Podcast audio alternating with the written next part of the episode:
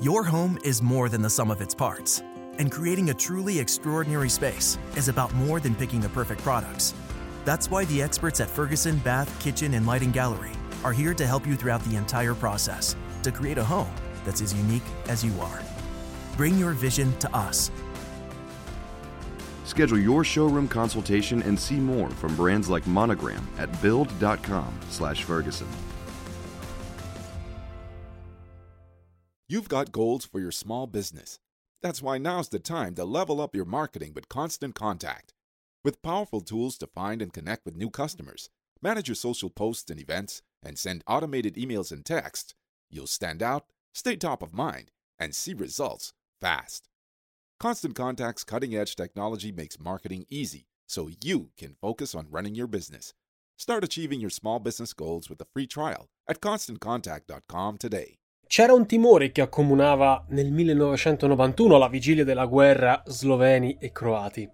Quello di essere relegati al rango di sudditi e dipendenti assoggettati nell'ambito di una federazione saldamente controllata dai serbi. La crisi economica di quegli anni, l'eco anche di quanto stava accadendo in Unione Sovietica nello stesso periodo, non fecero che accelerare la corsa verso l'indipendenza. Questo, signore e signori, è la seconda parte di non si sa quante episodi sulla dissoluzione della Jugoslavia. Benvenuti. Sigla.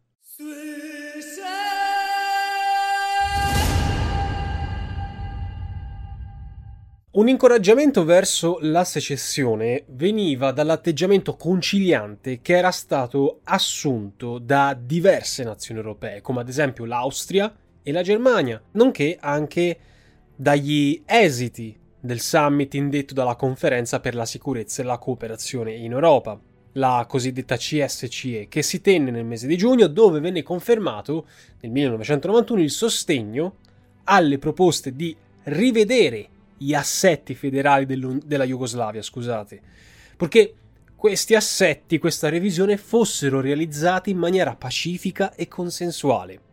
L'atteggiamento degli Stati Uniti, per quanto distaccato, non era molto dissimile. Il problema era che la visione di Belgrado era molto diversa. Basti pensare che praticamente negli stessi giorni Ante Markovic, Ante Markovic fu l'ultimo primo ministro della Jugoslavia unita, dichiarava che le armate federali avrebbero adottato le misure più opportune per contrastare ogni singolo tentativo di cambiare unilateralmente le frontiere del paese.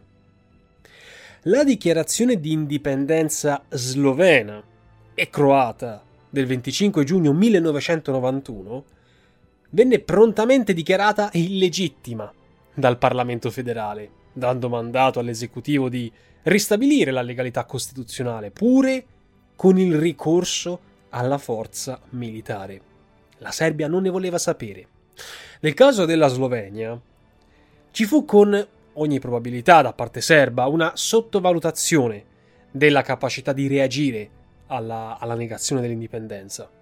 Il neonato Stato seppe mettere in moto una clamorosa resistenza grazie all'azione congiunta delle forze armate, quelle di polizia, insieme anche a quelle dei servizi di controspionaggio. I posti di blocco che vennero messi sulle principali vie di comunicazione in tutto il nord della Jugoslavia ostacolarono e, an- e, anzi rallentarono l'avanzata delle truppe di Belgrado. Prima vittima negli scontri tra esercito jugoslavo e difesa territoriale slovena. Un ufficiale dell'armata federale è stato ucciso a Ormos, a nord della Slovenia, al confine con l'Ungheria, dove una colonna corazzata ha cercato di entrare nella cittadina. Almeno cinque i feriti dalle due parti. Truppe trasportate con elicotteri hanno preso possesso di alcuni valichi alpini ai confini con l'Austria. Anche qui ci sono stati scontri ma senza vittime. Inoltre a questo va aggiunta anche una sapiente ed efficace strategia mediatica che fu messa in atto da Lubiana, qui siamo in Slovenia, per presentarsi al mondo come una pacifica nazione aggredita dai cattivi serbi, mettiamola in queste parole, che combatteva con coraggio contro l'invasore pura propaganda, sia chiaro. Visto il sostanziale fallimento dell'azione di forza, erroneamente giudicata rapida ed efficace, il governo federale della Jugoslavia propose, di fronte al biasimo internazionale, in particolare da parte europea, propose un cessate il fuoco. Il governo federale propose il congelamento, il, come dire, la sospensione momentanea dell'indipendenza slovena e croata per un periodo di tre mesi. Questo per poter anche un pochino riprendere in mano la situazione, no? Il rifiuto della proposta di congelare l'indipendenza causò una nuova escalation, che vide per la prima volta dal 1945 un teatro di guerra in territorio europeo. Fu una cosa sbalorditiva in senso negativo. La comunità europea incaricò la cosiddetta Troika di avviare dei colloqui di pace, spinta anche dal desiderio di dimostrare di saper instaurare una politica estera autonoma da Washington. La comunità economica europea rinnovò la proposta per una moratoria, una moratoria cioè una sospensione dell'indipendenza slovena e croata, che però fu prontamente respinta ancora una volta da Lubiana. Questo mentre i dirigenti federali di Belgrado manifestavano maggiori aperture. L'elezione in quei giorni del croato Stipe Mesic alla presidenza federale sembrò comunque un segnale incoraggiante per avviare dei nuovi negoziati, visto che in tale veste Mesic era costituzionalmente il comandante supremo delle forze armate e quindi a lui dovevano rispondere. Pochi giorni dopo, infatti, Mesic diede l'ordine di sospendere qualsiasi azione militare contro gli sloveni, mentre a Belgrado iniziavano vigorose manifestazioni di protesta contro l'invio di soldati serbi in Slovenia.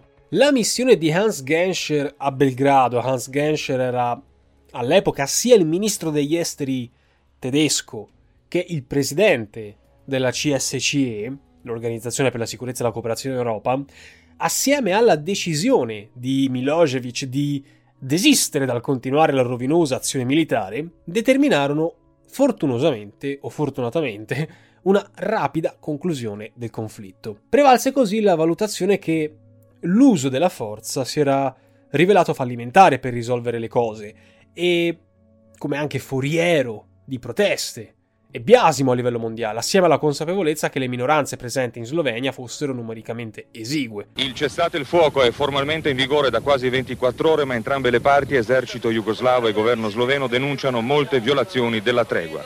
La TV di Lubiana continua a trasmettere immagini di scontri ed annuncia che a Belgrado saranno chiesti ingenti danni di guerra. Il 3 luglio 1991 iniziò così il ritiro degli eserciti federali jugoslavi dal territorio sloveno.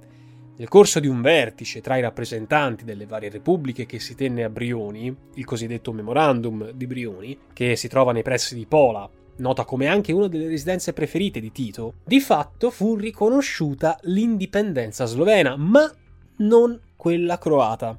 Decisione poi ratificata nella seconda metà di luglio dalla presidenza federale guidata da Mesic.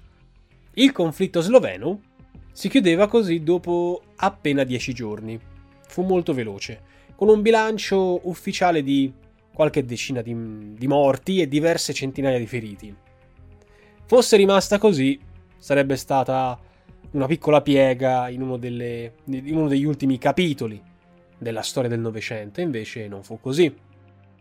Un'altra repubblica appartenente alla federazione, quella di Macedonia, sarebbe stata l'unica a mantenere una posizione defilata rispetto alla crisi generale, senza essere coinvolta in nessuno dei conflitti degli anni 90.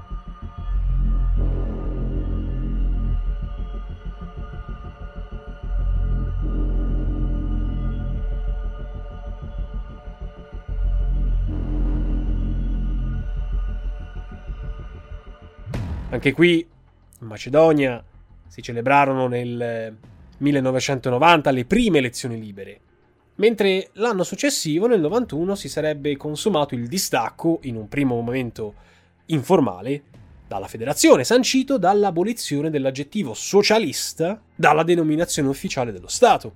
La dichiarazione ufficiale di indipendenza della Macedonia risale al 18 settembre 1991, quando il Parlamento di Skopje eh, preso atto degli esiti del referendum popolare, avrebbe proclamato la nascita del nuovo Stato indipendente. In questo modo, in modo quasi analogo a quanto avvenuto in Slovenia, militeranno a favore, come dire, della secessione incruenta, non violenta, la scarsa rilevanza strategica della regione, per così dire. Perché se ci pensiamo bene, in realtà la Macedonia ce l'ha una rilevanza strategica, soltanto che l'errore, anzi no, il pregio in quel caso del governo centrale fu quella di non vederne di, di, di strategia. E anche come dire, le sparute minoranze serbe e croate che erano insediate nel territorio macedone, unitamente a valutazioni ehm, strategiche collegate ai conflitti già in corso, ne avrebbe ehm, sminuito l'importanza, quindi avrebbe favorito la sua uscita, il che non impedirà, comunque, fin dalla sua nascita, una situazione di persistenti conflitti con eh, i vicini eh, intorno, con eh, ad esempio la, l'Albania, con eh, la Grecia e attriti con eh, questa sì importante minoranza albanese presente in prossimità delle frontiere con il Kosovo. Molto laboriosa fu la fase del riconoscimento internazionale della Macedonia. Il nuovo Stato sarebbe entrato a far parte dell'ONU soltanto a 18 mesi di distanza dalla sua dichiarazione di indipendenza, una cosa molto, molto rara. Questo anche a causa delle dispute storiche e di confine con il vicino greco. Ora non ho parlato nello specifico della Macedonia, anzi vorrò fare un video sulla Macedonia, perché credo che sia una delle regioni più affascinanti dei Balcani che purtroppo viene sempre messa in secondo piano. Però quanto, per quanto riguarda il Kosovo ho già dedicato un video a parte.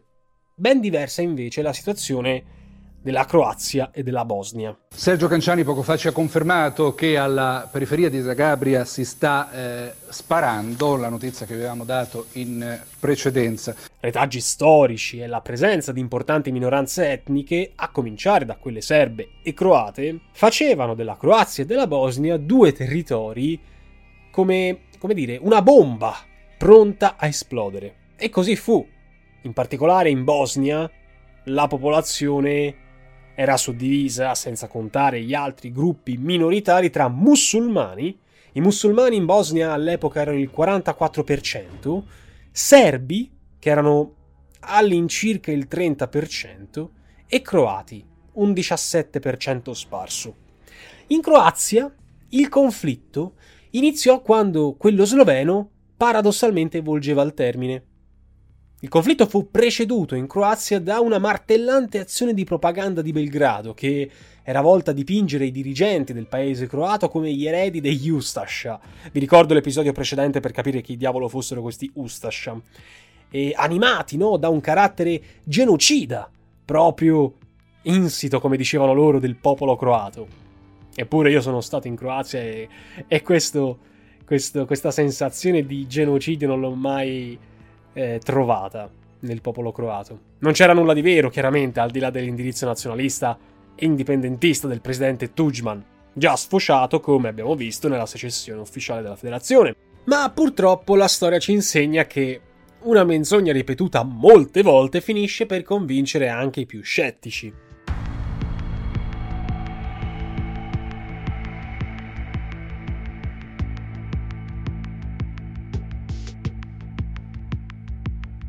Il conflitto venne presentato in patria e all'estero come un'azione di difesa dell'oppressa e discriminata etnia serba in terra croata. L'obiettivo, più o meno dichiarato, non era quello di scongiurare una secessione ormai inevitabile, perfino agli occhi della dirigenza di Belgrado lo era, bensì strappare al controllo di Zagabria i territori a maggioranza serba, con l'obiettivo di annetterli alla nuova federazione a guida Milosevic. Gli argomenti utilizzati erano in gran parte pretestuosi. Basti pensare al trattamento riservato alle minoranze etniche in territorio serbo, a cominciare dagli albanesi del Kosovo, che si erano già visti cancellare tutte le tutele sancite in loro favore dalla Costituzione del 1974. A questo dobbiamo aggiungere il desiderio di rivincita di Milosevic, del leader serbo, la cui reputazione in patria non era uscita particolarmente bene dalla guerra lampo in Slovenia. La sua figura l'aveva fatta, la sua sporca figura, in tutti i sensi. Le ragioni storiche sulle quali ci siamo soffermati deponevano per lo scoppio di un conflitto molto più cruento, molto più lungo di quello sloveno. Le premesse c'erano tutte. Se lo stesso Tito aveva impiegato tutte le sue energie per contenere i due gruppi etnici più forti e salvaguardare così l'assetto federale, era di tutta evidenza che il riemergere di una conflittualità mai realmente sopita faceva preagire cupi scenari. In tal senso non va sottaciuta l'azione altrettanto forte della propaganda croata, che certo non contribuiva a rasserenare gli animi.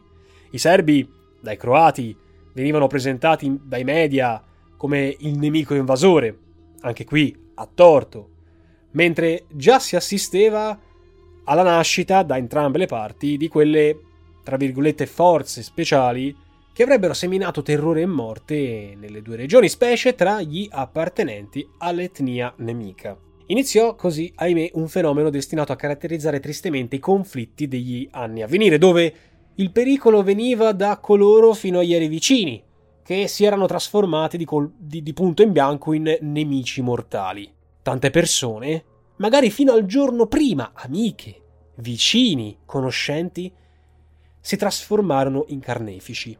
Io quando penso a quello che è successo nei Balcani, non posso fare a meno di pensare al genocidio in, eh, in Ruanda tra Tutsi e Hutu, quando il vicino che il giorno prima ti salutava alla porta, il giorno dopo ti viene a bussare con un macete.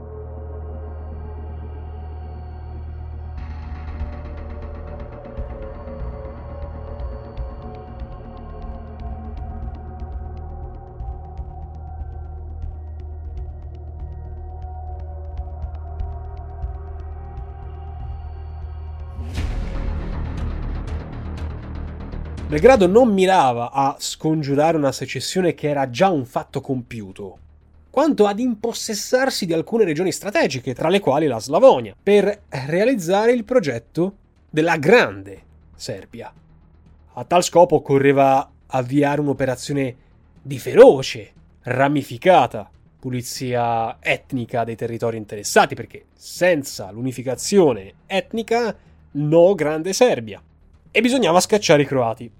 Tudjman, presidente croato, adottò nei primi giorni di guerra un atteggiamento definito da molti osservatori attendista, il cunctator l'avrebbero chiamato in altre epoche, mentre si moltiplicavano i tentativi europei e francesi in particolare di arrivare a una tregua. Si proponevano le sospensioni di tutte le operazioni belliche, oppure l'immediato avvio di negoziati di pace, patrocinato dalla Commissione dell'Europa, dai governi degli Stati membri e così via. Zagabria preparò un pacchetto di misure che era volto a riconoscere e tutelare i diritti delle minoranze serbe presenti nel suo territorio, in Croazia, ma era di tutt'altra evidenza che gli obiettivi delle minoranze serbe fossero ben altri, a cominciare proprio dai serbi della Slavonia. Se prendete una mappa capirete anche subito perché i serbi della Slavonia volevano tornare in una sorta di grande Serbia. La Slavonia è praticamente il territorio più orientale, la punta estrema, diciamo così, della Croazia, che confina proprio incastonata tra Bosnia e, e, e Serbia. Ed è per questo motivo si sentivano più appartenenti alla Serbia. La secessione era l'obiettivo, per entrare così nella federazione di Milosevic.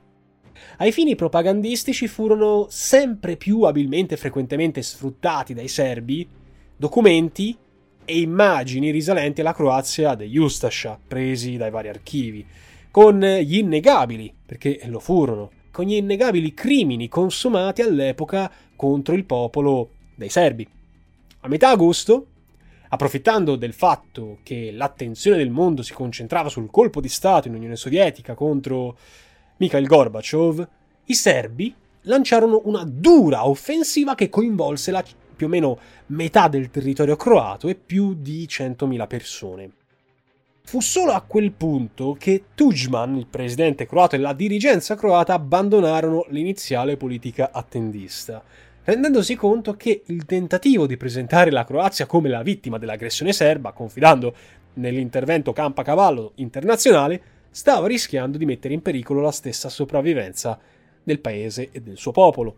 Fu in questo contesto che si verificò il primo dei lunghi e numerosi assedi delle guerre jugoslave, quello serbo contro la città di Vukovar, importante porto fluviale sul Danubio che, era, che è in prossimità del confine serbo. Battaglia per conquistare questa cittadina croata ma che si trova in una regione prevalenza serba è iniziata questa notte. Poi da questa mattina l'esercito è passato all'assalto. Sopra di noi passano in continuazione i bombardieri e si sente forte i colpi dei carri armati e dell'artiglieria. La terra praticamente sta tremando in questo momento. Vukovar fu sottoposta nel mese di agosto a pesanti bombardamenti aerei L'Europa, resasi conto del precipitare degli eventi e del coinvolgimento di molti civili inermi, mise sul tavolo la carta di una conferenza di pace che si tenne all'AIA, in quel momento l'Olanda era presidente di turno della Comunità Economica Europea, inaugurata il 7 settembre con l'ambizioso nome di Conferenza sul futuro della Jugoslavia e dei suoi popoli, insomma, già erano ancora rimasti un pochino indietro, non avevano capito quello che stava succedendo, soltanto definendola ancora Jugoslavia. A presiederla fu chiamato Lord Peter Carrington, esponente di spicco del Partito Conservatore britannico in quel momento al governo del Regno Unito. Al tavolo sedevano i componenti della presidenza federale jugoslava, i presidenti delle serie pubbliche della federazione, nonché i rappresentanti della Comunità Economica Europea e dei governi degli allora 12 Stati membri. Un bel tavolino. Tutti i partecipanti espressero, nelle dichiarazioni di intenti, una ferma volontà di pace. Il problema è che ognuno di loro aveva idee diverse su come raggiungerla e Milosevic mise da subito in chiaro la sua opinione. La modifica delle frontiere tra Serbia e Croazia, ovviamente in suo favore, e tante altre belle cose. In quelle settimane, giova ricordarlo, la cittadina di Trebigne, ora l'accento mi si perdoni, situata in territorio bosniaco, vicino al confine con la Croazia, fu occupata dai serbi. La regione ha richiamato l'attenzione di Palazzo Chigi sul fatto che l'Italia non può continuare ad assistere ad un'aggressione militare inqualificata ed inqualificabile sul piano morale, prima che politico, avvenuta prima contro la Slovenia ed ora contro la Croazia. In spregio ai propositi di pace dichiarati all'AIA, i serbi sferrarono un nuovo attacco al cuore stesso della Croazia, prendendo di mira la capitale Zagabria, oggetto di una strategia di isolamento dal resto del paese attraverso una serie di blocchi alle principali vie di accesso, che gettò letteralmente nel panico la cittadinanza. A quel punto i croati decisero di passare alla controffensiva, organizzando al meglio le proprie forze armate, ma soprattutto intensificando, spesso per decisione di singoli gruppi e senza una comune strategia politico-militare, lo sviluppo di quelle forze speciali alle quali già si faceva accenno, forze speciali costituite per lo più da civili armati, ma soprattutto la cui resistenza sarà ampiamente sfruttata da Belgrado per associare le loro uniformi di colore nero agli Ustascià del periodo della guerra mondiale, ai loro genocidi degli anni 40. La comunità economica europea, che era partita con tanti buoni propositi, e questa, questa, non so come definirla, insomma, questo atteggiamento mi ricorda molto l'Unione Europea di oggi, si divise, incapace di trovare ed esprimere una linea unitaria. Al contrario, Spesso i singoli governi assunsero iniziative unilaterali senza coordinarsi con gli altri stati e fecero di testa loro. La soluzione di un intervento militare europeo fu esclusa per la netta contrarietà di diversi paesi, tra i quali il Regno Unito, che paventavano il pericolo non certo infondato della perdita di molte vite umane. La possibilità di un supporto americano in territorio balcanico era completamente esclusa perché Washington aveva dichiarato apertamente di non averne la benché minima intenzione. Poi si sarebbe smentita, per carità. Your home is more than the sum of its parts, and creating a truly extraordinary space is about more than picking the perfect products. That's why the experts at Ferguson Bath, Kitchen, and Lighting Gallery are here to help you throughout the entire process to create a home that's as unique as you are. Bring your vision to us. Schedule your showroom consultation and see more from brands like Monogram at build.com/ferguson.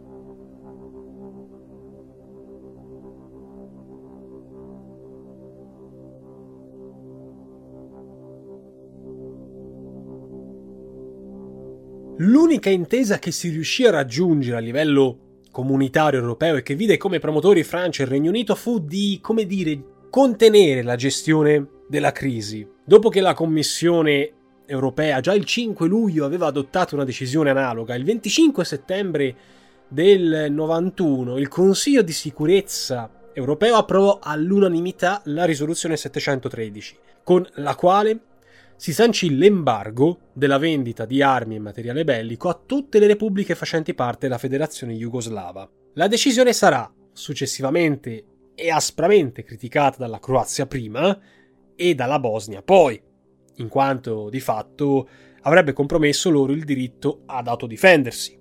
Nonostante il precipitare degli eventi, il 7 ottobre fu colpito lo stesso palazzo presidenziale di Zagabria.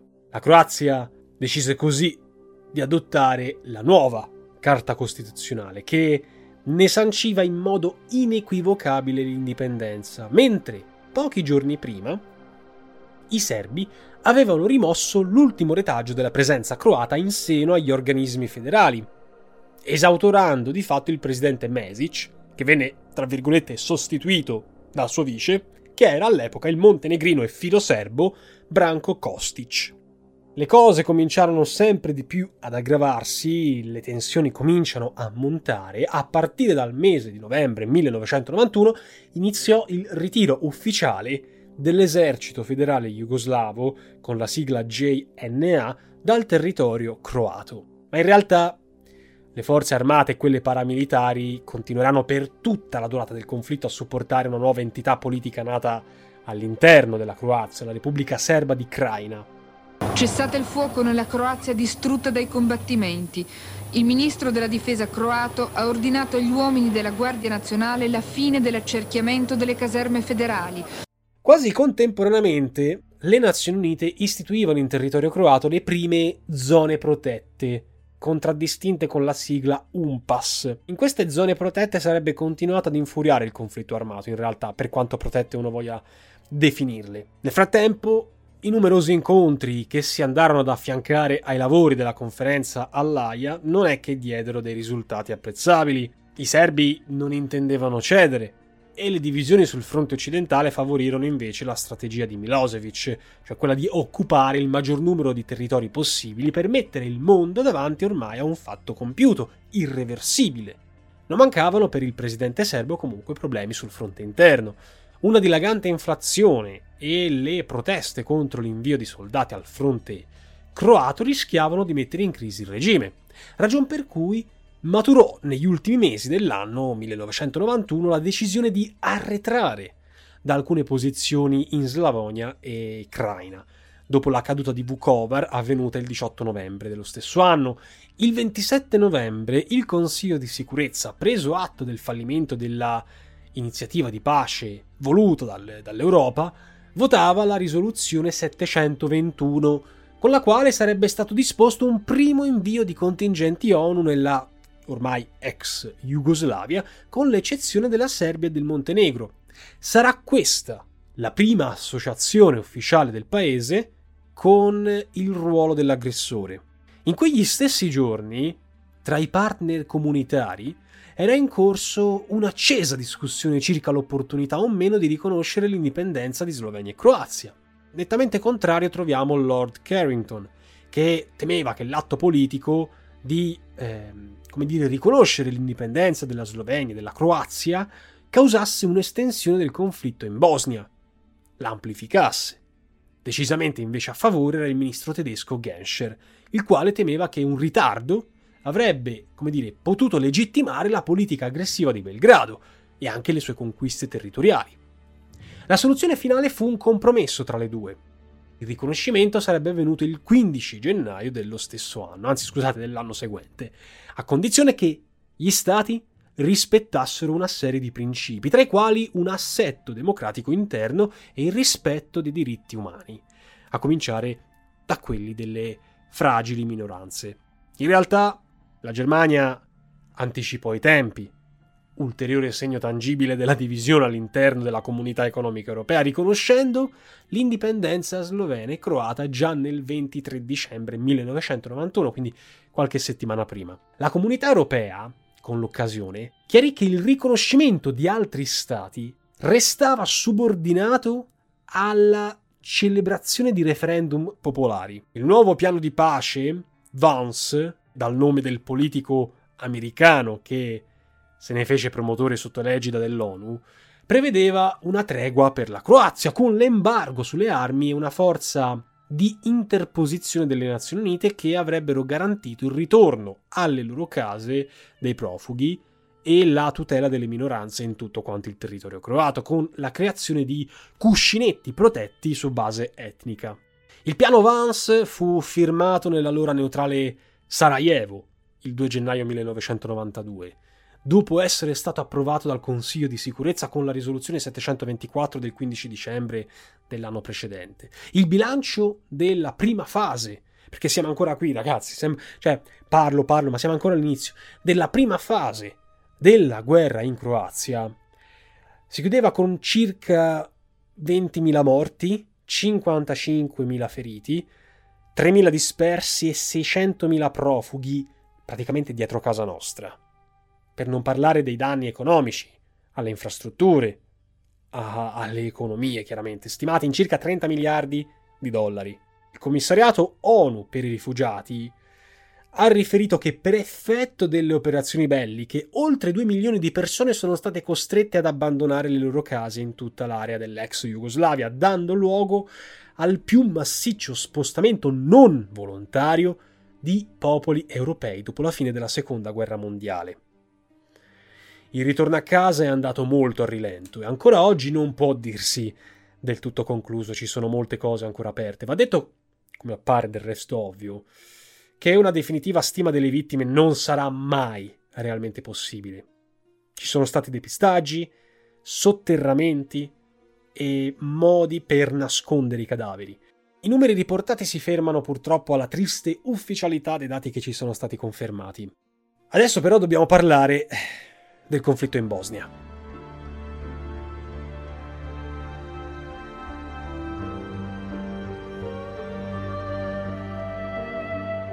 Il presidente bosniaco Alija Izetbegovic aveva dichiarato fin dal primo momento che la guerra in Croazia non avrebbe coinvolto il suo paese, la Bosnia, che ancora era membro della federazione, ma i fatti purtroppo come dire, avrebbero dimostrato l'enormità del suo errore di valutazione.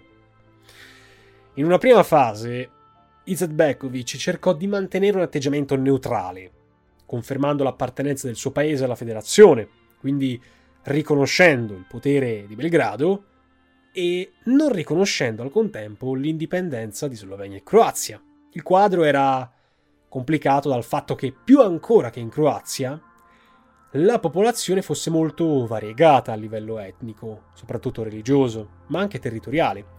Circa il 44%, come abbiamo detto prima, della Bosnia erano, eh, era composta da musulmani bosniaci. Poco più del 30% i serbi ortodossi costituivano il resto della popolazione e intorno al 17% c'erano croati cattolici.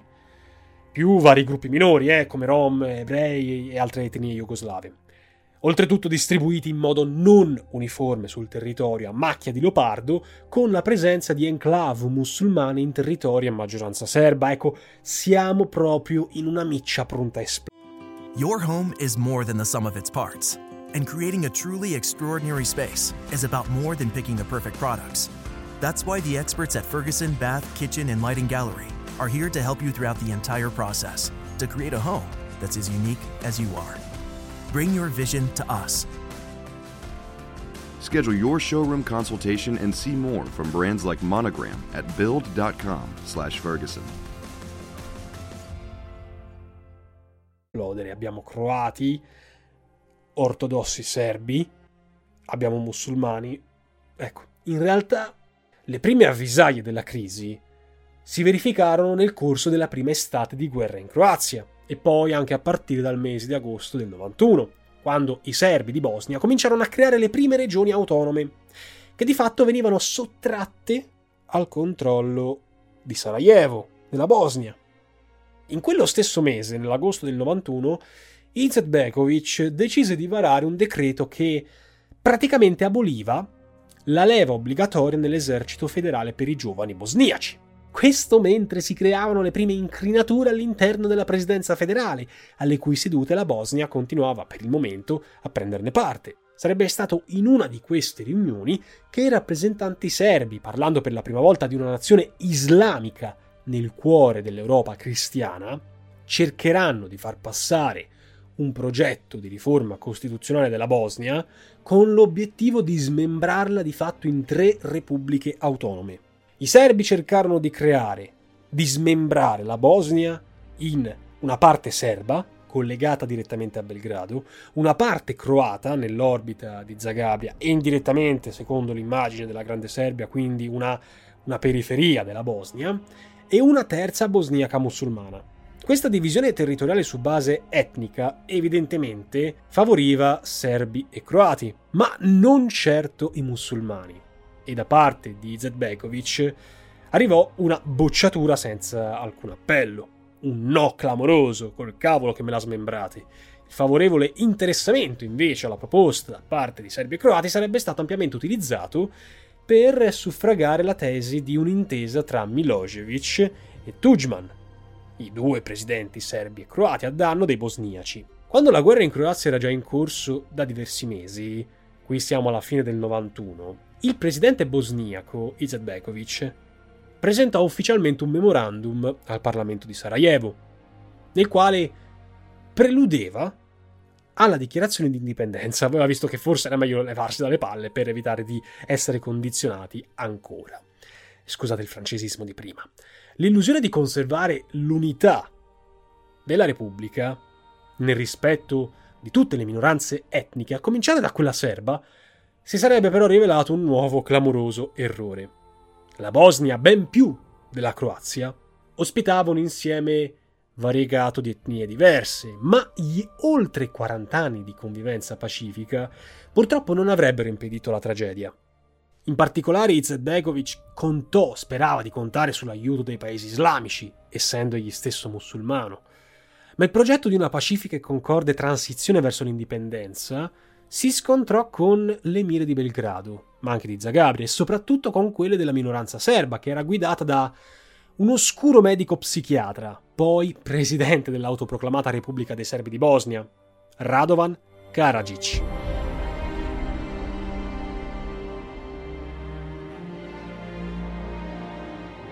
Tra il 29 febbraio e il 1 marzo del 92 si tenne in Bosnia quel referendum richiesto dalla comunità internazionale per legittimare il riconoscimento dell'indipendenza, che diede un risultato plebiscitario, quasi il 93% dei votanti che erano favorevoli alla secessione.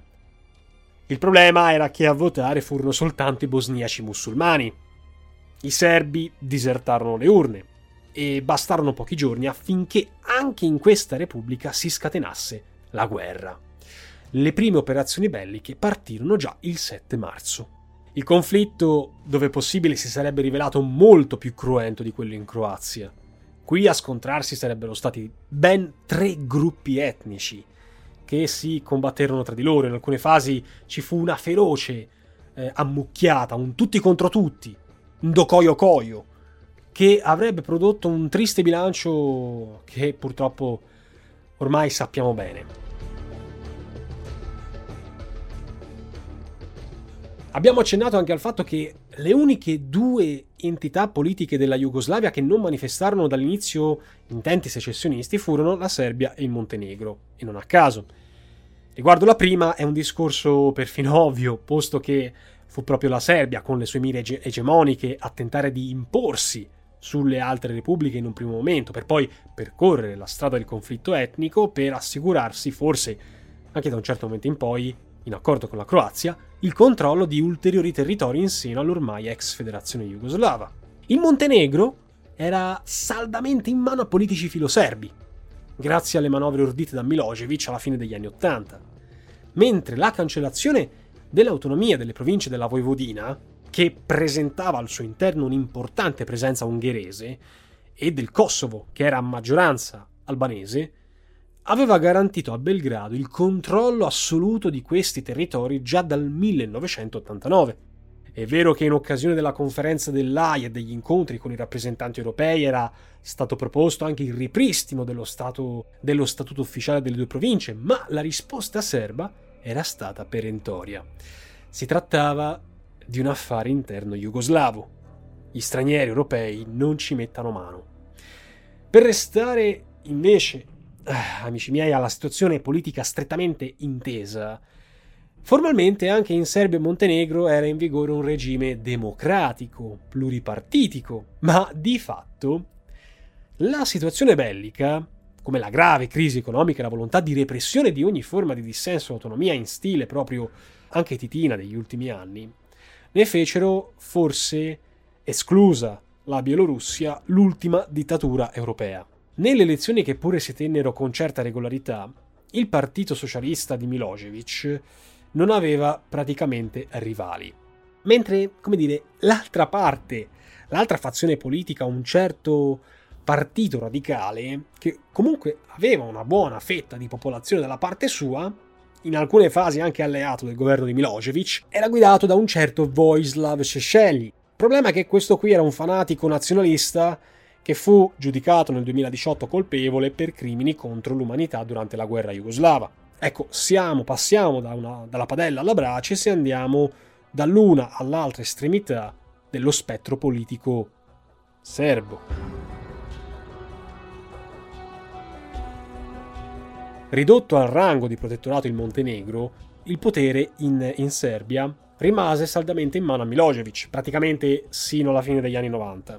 Con Milosevic, lo sappiamo bene, furono messe a tacere tutte le forme di opposizione, tutto il dissenso, soprattutto da parte delle minoranze etniche. Fu operato un rigido controllo dei mezzi di informazione asserviti alla propaganda del partito. Per la nuova Jugoslavia, ormai composta in pratica soltanto dalla Serbia e dal Montenegro, non furono necessari riconoscimenti internazionali, non gli importava, posto che, come affermò lo stesso Milosevic in occasione della conferenza di pace dell'AIA, la loro sovranità era riconducibile al congresso di Berlino del 1878 e non abbisognava di ulteriori patenti internazionali. I serbi bastavano per se stessi.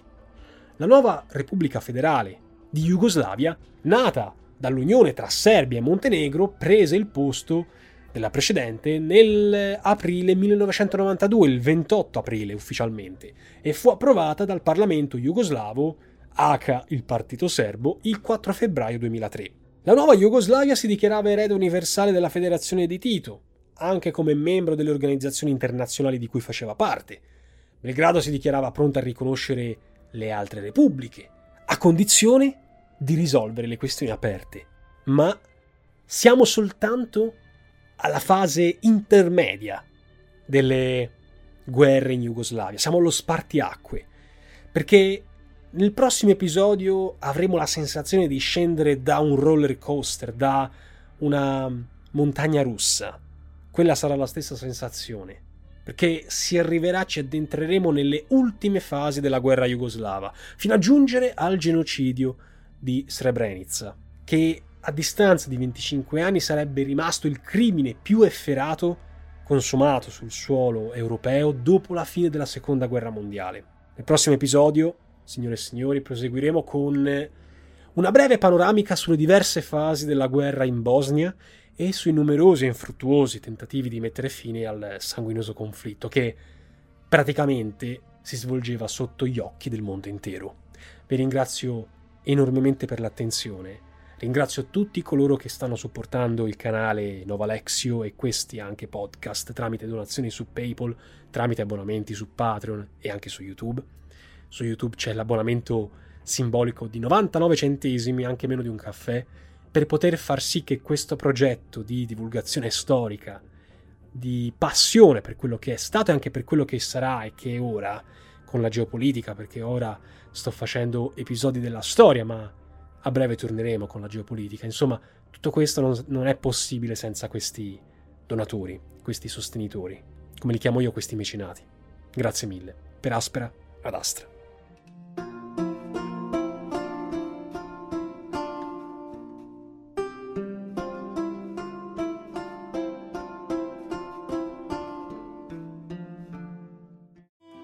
Your home is more than the sum of its parts, and creating a truly extraordinary space is about more than picking the perfect products.